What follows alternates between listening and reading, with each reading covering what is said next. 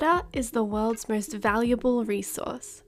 Every human, animal, and plant depend on it to survive. Luckily for us, the Earth has an abundance of water and a fantastic ecosystem that automatically recycles it. Why then are we facing water shortages globally? And why do experts say that the wars of the future will be fought about water?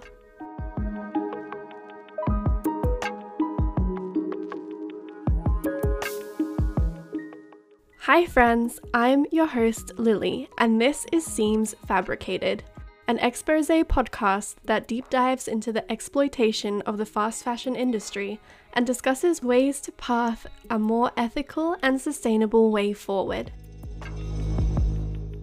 When most of us think of water shortages, we may think of water bottles being donated to the poor or rural African communities. But the reality is that water shortages are a worldwide issue. I have faced many droughts here in Australia in my short lifetime. It's not fun having water restrictions in 35 degree heat. And it's expected that by 2040, many major cities will face drastic water supply issues, including London, São Paulo, and Melbourne.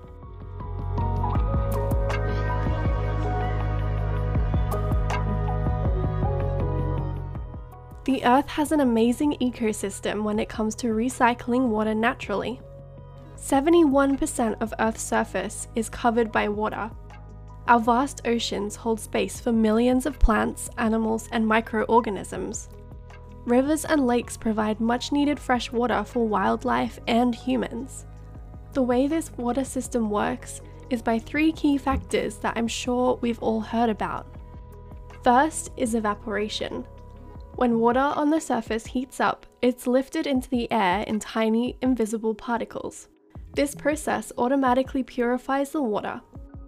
When there is enough water vapor in the air, clouds form, and fresh water is released from the sky. And ta da! We have clean, fresh water. A literal gift from the heavens.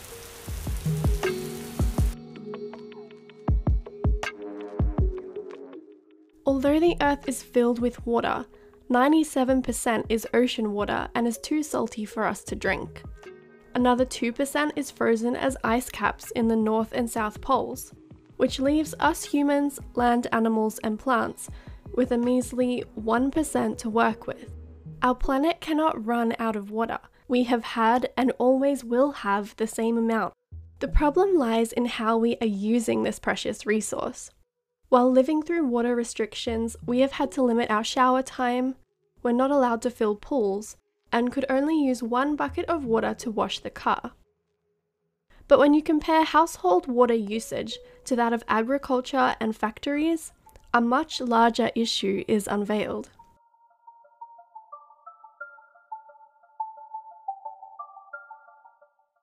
The fashion industry alone uses 79 billion cubic meters of water per year, making it the second most water intensive industry in the world.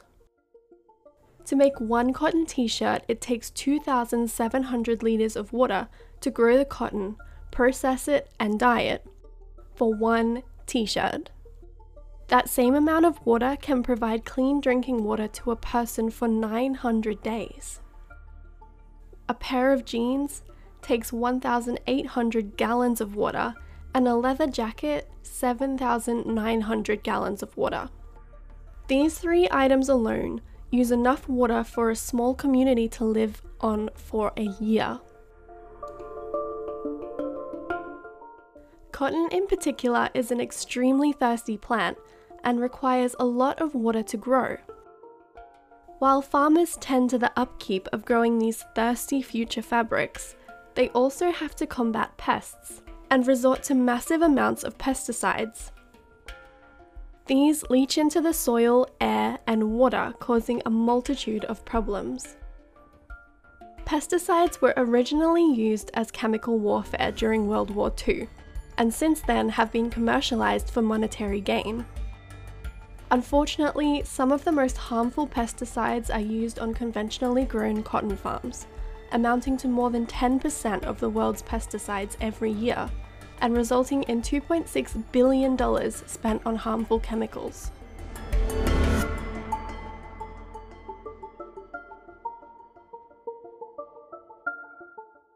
When pesticides are used, they not only harm the environment, they also harm humans, animals, and microorganisms.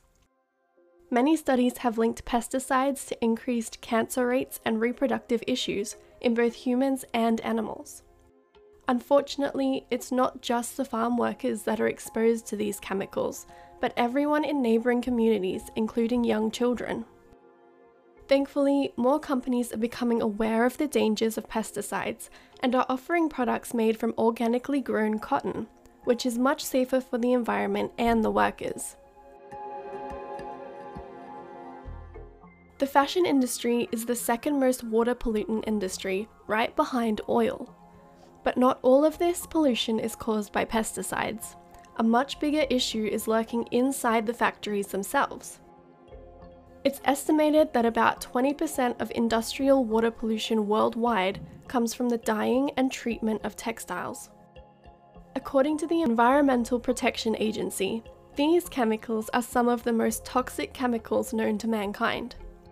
They not only put factory workers at risk daily, but create toxicity issues within entire communities.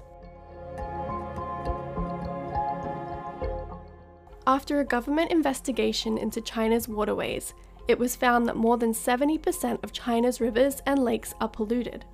Almost half contain water that is, quote, unfit for human consumption or contact, meaning that not only is it not safe to drink, but it is not even safe to touch. With 1.4 billion people relying on clean water in China, Millions living alongside rivers such as the Yangtze River suffer with increasing rates of cancer, skin irritations, breathing problems, and loss of smell.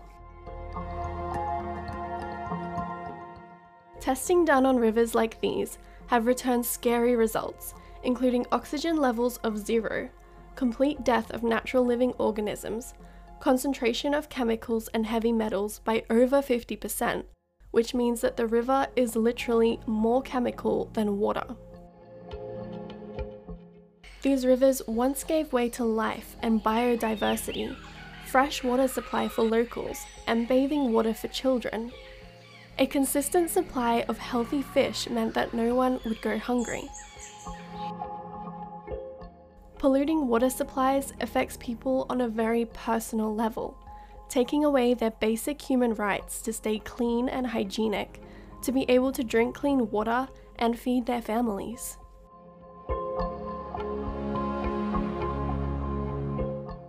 Even underground water has been found to be contaminated after chemicals leached into the soil and eventually entered the water supply.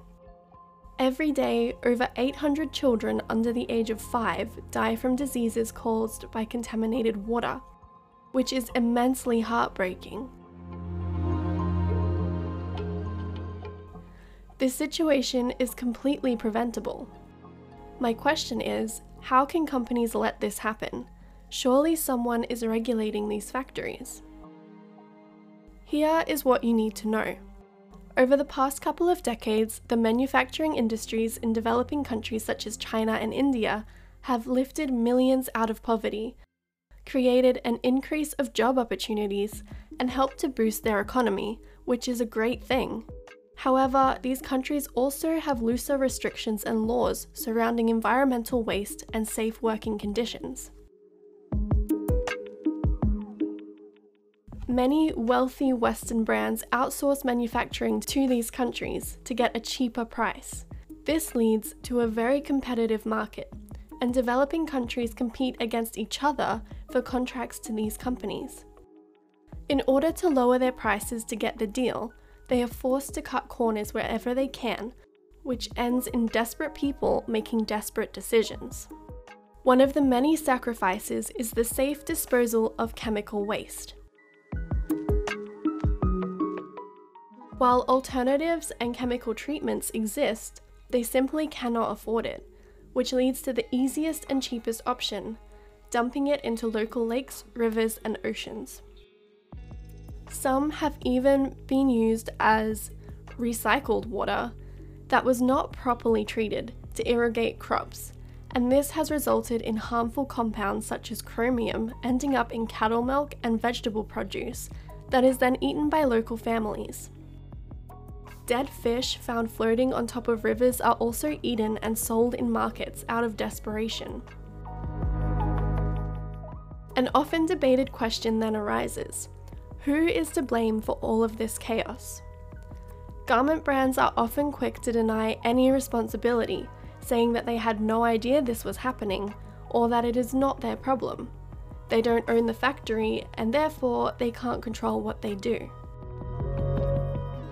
The reality is that it is the brand's responsibility to outsource to factories that are safe and clean, to perform regular checkups, and dispose of their waste in a safe way.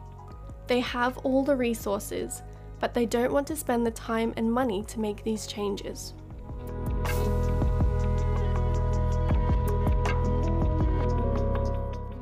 As for the rivers that are now dead, there is hope. The Thames River in London was once used as an industrial dumping ground following the Industrial Revolution. By 1957, scientists of the National History Museum of London declared the river biologically dead.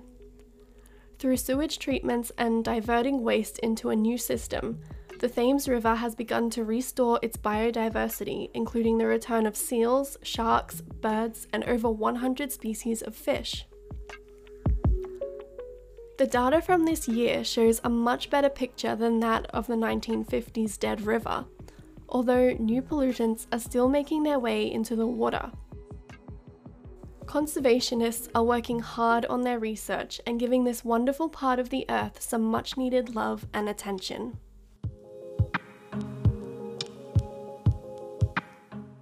Some of these new pollutants that are affecting the waterways are microplastics and microfibers. These are tiny pieces of plastic that make their way into soil, air, and water. As humans, we accidentally consume microplastics every day, in the same way, fish and other animals are ingesting these too. It doesn't just come from packaging and bags.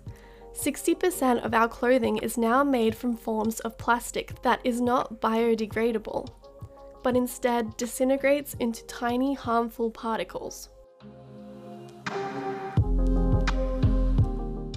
The most popular of these fabrics are polyester, nylon, and acrylic. By old clothes secretly shedding fibres and our constant washing of them, microplastics are being sent out into the world like little parasites, slowly killing wildlife.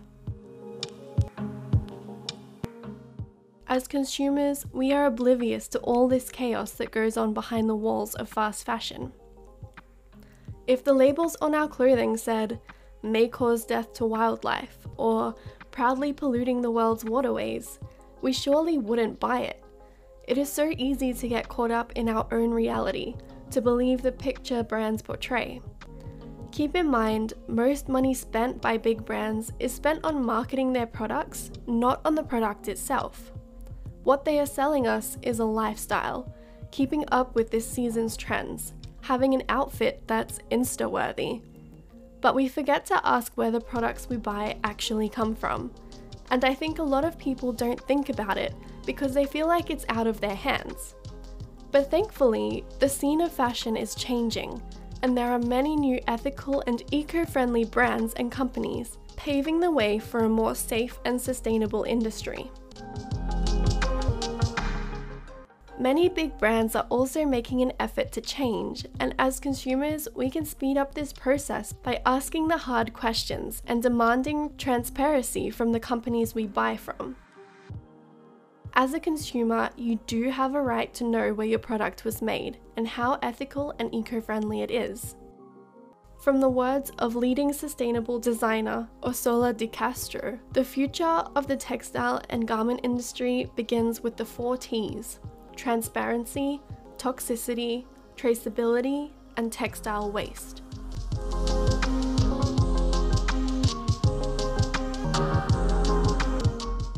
Thank you for listening to this episode of Seams Fabricated. My goal is to educate and inspire positive change within the fashion and textile industry. Please show me some support by sharing this podcast and subscribing or liking, or whatever you do. You can also find me on Instagram at Seams Fabricated. I hope you have a lovely day, and I will see you next week with another episode.